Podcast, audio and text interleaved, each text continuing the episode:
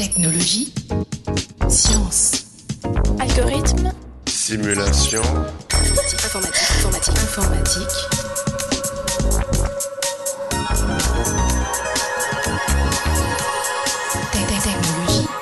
Chers auditeurs et auditrices, bienvenue dans ce 86e épisode du podcast Interstice. Aujourd'hui, nous nous penchons sur le statut juridique des données numériques. Pour en discuter, nous sommes allés à la rencontre de Célia Zolinski, professeure de droit à l'université Paris 1 Panthéon-Sorbonne. Célia Zolinski, bonjour. Bonjour. Vous êtes notamment spécialisée dans le droit du numérique. Vous vous intéressez en particulier au croisement des enjeux juridiques et techniques. Qu'entend-on précisément par droit du numérique? Nous avons euh, une euh, définition euh, qui peut être discutée du droit du numérique. La question étant même de savoir si le droit du numérique existe. Mais aujourd'hui, on peut dire que bon nombre de juristes s'intéressent à ces questions posées par l'essor des nouvelles techniques et les usages numériques qui nous entourent et qui redéfinissent véritablement nos rapports sociaux, concernent euh, des enjeux économiques, euh, philosophiques, sociétaux euh, fondamentaux. Les enjeux juridiques sont importants. Pour n'en mettre en exergue que quelques-uns, on peut parler par exemple de la question de la responsabilité, responsabilité juridique, mais également sociale de l'humain face à la décision et prise sur le fondement d'un traitement algorithmique, le recours à des systèmes d'intelligence artificielle également. On peut également citer euh, les enjeux relatifs au risque de discrimination, euh, discrimination négative, en tout cas discrimination sanctionnée euh, juridiquement. Euh, on l'a vu notamment avec euh, l'utilisation de certains algorithmes euh, en matière pénale aux États-Unis, avec des risques essentiels de discrimination raciale qu'il faut aujourd'hui combattre. Et donc on a un certain nombre de, questionnements en ce domaine, jusqu'à penser peut-être demain la création d'un véritable droit de la non-discrimination, posé par exemple par principe que c'est le concepteur de l'algorithme qui devra prouver que l'algorithme n'est- pas discriminant pour ne pas porter préjudice à l'utilisateur. Il y a également une autre question euh, que je voulais euh, pointer ici. Euh, Dans la perspective plus générale des systèmes algorithmiques, c'est celle de euh, l'appréhension de l'accès aux données qui viendront, par exemple, nourrir euh, l'IA de machine learning. Il y a une politique de la donnée qui doit être identifiée et poussée, y compris au niveau européen. C'est ce qu'avait proposé le rapport Villani de mars 2018, afin d'assurer bien sûr la protection des données à caractère personnel qui seront utilisées par ces systèmes, mais également de promouvoir l'accès aux données pour les entreprises dans ce contexte de course mondiale à l'intelligence artificielle. Donc toute la question juridique, c'est quel est le cadre qui doit être organisé à cette fin, c'est-à-dire d'assurer la compétitivité de nos acteurs, mais également de promouvoir les valeurs sur lesquelles se construit, doit se développer euh, l'Europe aujourd'hui. Comme on a pu le constater encore récemment avec la question de la transparence des algorithmes derrière le dispositif de recueil des vœux d'affectation post-bac Parcoursup, les systèmes algorithmiques soulèvent de nombreuses interrogations. Quels sont les enjeux selon vous autour de ces questions d'un point de vue juridique? En effet, ici encore, il faut se garder de toute tentation de personnification de l'algorithme. Et cette personnification, elle est également dénoncée sur le plan juridique, même si certains réfléchissent aujourd'hui à reconnaître la personnalité juridique euh, du robot, mais ça, ça va nous emmener sur des terrains mouvants. Dans le domaine juridique, la décision prise par euh, algorithme soulève d'importantes questions. On va se poser la question de la neutralité de l'algorithme, de la neutralité technique, qui va conduire à interroger les critères sur lesquels vont se construire ce système algorithmique et va reposer la décision. C'est notamment la question qu'a posée APB et aujourd'hui que peut poser euh, Parcoursup. Également, euh, on va poser la question de la transparence de l'algorithme et du système algorithmique. Et la question, ça va être quelle définition juridique de la transparence va-t-on retenir ici? Généralement, on s'entend sur la nécessité d'une explicabilité de la logique sous-jacente et de l'accès à ces informations. Donc de plus en plus de textes juridiques consacrent euh, cette notion d'explicabilité qu'on retrouvait euh, dans différents rapports. Mais on constate également qu'il n'y a pas une définition euh, qui est unanime de l'explicabilité. Donc c'est un des enjeux actuels, c'est de mieux définir ce concept et sa portée juridique. Alors, Du point de vue informatique, on considère plutôt que les algorithmes ne prennent pas de décision et qu'il s'agit d'une construction automatique induite par leurs concepteurs. Qu'en est-il du point de vue juridique? Il y a des enjeux en termes de responsabilisation des acteurs, notamment par exemple des administrations qui ont recours à un outil algorithmique. Ici, il va falloir que ces administrations sachent cartographier les différents éléments à prendre en compte pour choisir tout simplement telle ou telle solution algorithmique. Il va falloir cartographier les risques en amont et puis euh, également en aval. Alors cela cette méthode d'analyse des risques, elle commence à être mieux maîtrisée par certains depuis euh, l'adoption du RGPD, du Règlement général sur la protection des données, qui conduit à mener cette analyse de risque qu'on va devoir également mener euh, sur plus généralement l'adoption et le recours au système algorithmique. Enfin, je citerai euh, la question de la place de l'humain dans cette prise de décision.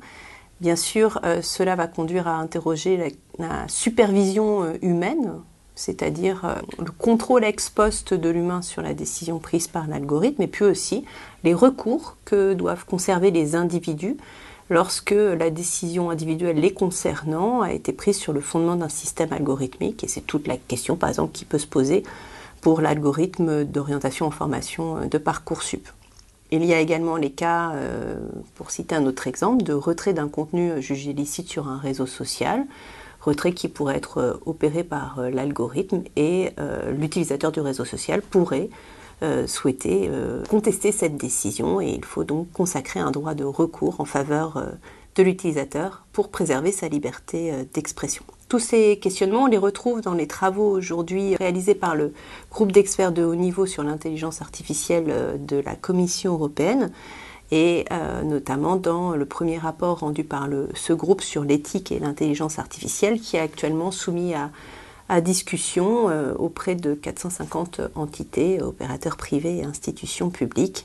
Et donc il faudra rester attentif aux, résultats euh, bientôt publiés de ces travaux sur ces différents enjeux. Le droit est intrinsèquement lié à une interprétation humaine. Comment procède-t-on lorsqu'il s'agit de décisions automatisées? En effet, le droit saisit l'humain et euh, éminemment contextualisé, voire euh, suppose une approche euh, fortement subjective, c'est-à-dire doit prendre en compte le sujet de droit, la personne humaine en tant que telle. À ce titre, il faut noter tout d'abord que une des grandes réformes réalisées dans le cadre de la révision de la loi informatique et liberté qui a accompagné l'adoption du RGPD c'est euh, l'article 10 de la loi qui euh, précise désormais qu'aucune décision de justice impliquant une appréciation sur le comportement d'une personne ne peut avoir pour fondement un traitement automatisé de données à caractère personnel destiné à évaluer certains aspects de la personnalité de cette personne. Donc on cherche ici à réagir au risque, peut-être même au fantasme, mais je ne sais pas, de euh, la justice prédictive en posant euh, ce garde-fou pour éviter euh, des dérives possibles à cet égard.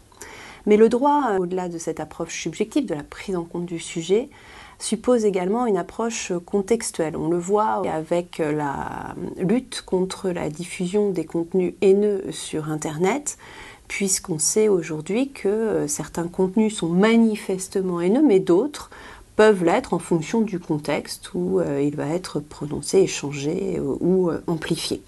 Et là, la décision juridique qui consiste à supprimer le contenu parce qu'il serait qualifié de haineux va supposer une approche contextuelle et, on s'interroge ici sur la pertinence des algorithmes d'intelligence artificielle de modération de contenu face à ces contenus que certains qualifient de gris puisque l'approche contextuelle imposerait un contrôle ex post de l'humain et euh, donc euh, on revient ici à cette nécessaire intervention humaine et à la garantie des droits euh, des individus, notamment dans ce contexte des usages sur les réseaux sociaux, mais qui peut se retrouver dans bien d'autres contextes également. Est-ce qu'il y a des applications concrètes de vos travaux? Je peux vous citer l'exemple peut-être du projet euh, Métal. Donc, il s'agit de concevoir une tête apprenante euh, pour la langue allemande en région Lorraine à destination des collégiens français.